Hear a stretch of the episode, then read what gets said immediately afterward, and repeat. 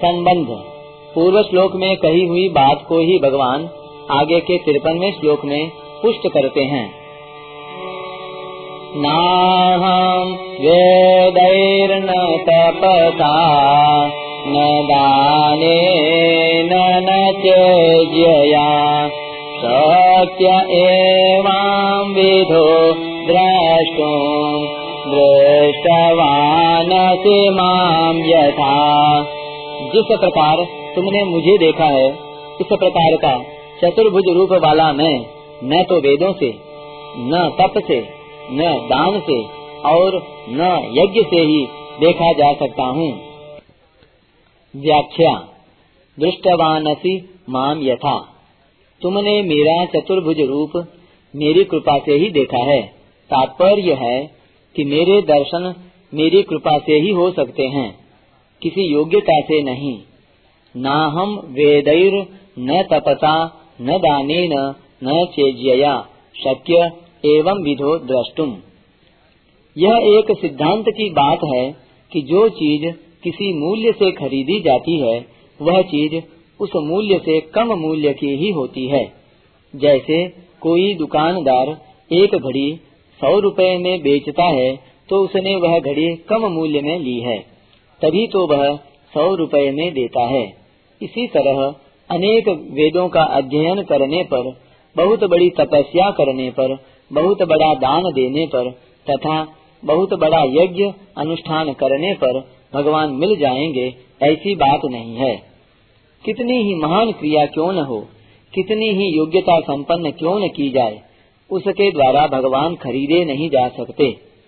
वे सब के सब मिलकर भी भगवत प्राप्ति का मूल्य नहीं हो सकते।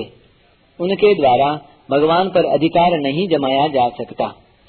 अर्जुन ने इसी अध्याय के तैतालीसवें श्लोक में साफ़ कहा है कि त्रिलोकी में आपके समान भी कोई नहीं है, फिर आपसे अधिक हो ही कैसे सकता है?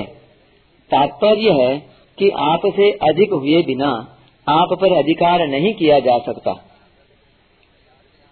सांसारिक चीज़ों में तो अधिक योग्यता वाला, कम योग्यता वाले पर आधिपत्य कर सकता है।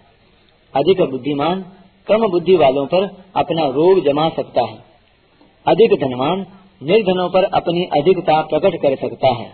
परंतु भगवान किसी बल, बुद्धि, योग्यता, व्यक्ति, वस्तु आदि से खरीदे नहीं जा सकते। कारण कि जिस भगवान के संकल्प मात्र से तत्काल अनंत ब्रह्मांडों की रचना हो जाती है। उसे एक ब्रह्मांड के भी किसी अंश में रहने वाले किसी वस्तु, व्यक्ति आदि से कैसे खरीदा जा सकता है? तात्पर्य यह है कि भगवान की प्राप्ति केवल भगवान की कृपा से ही होती है। वह कृपा तब प्राप्त होती है जब मनुष्य अपनी सामर्थ्य, समय, समझ, सामग्री आदि को भगवान के सर्वथा अर्पण करके अपने में सर्वथा निर्बलता, अयोग्यता का अनुभव करता है। अर्थात अपने बल, योग्यता आदि का किंचन मात्र भी अभिमान नहीं करता। इस प्रकार जब वह सर्वथा निर्बल होकर अपने आप को भगवान के सर्वथा समर्पित करके अनन्य भाव से भगवान को पुकारता है, तब भगवान तत्काल प्रकट हो जाते हैं। कारण कि जब तक मनुष्य के अंतकरण में प्राकृत वस्तु योग्यता, बल, बुद्धि आदि का महत्व और सहारा रहता है, तब तक भगवान अत्यंत नज़दीक होने पर भी दूर दिखते हैं। इस श्लोक में जो दुर्लभता बताई गई है, वह चतुर्भुज रूप के लिए ही बताई गई है विश्व रूप के लिए नहीं।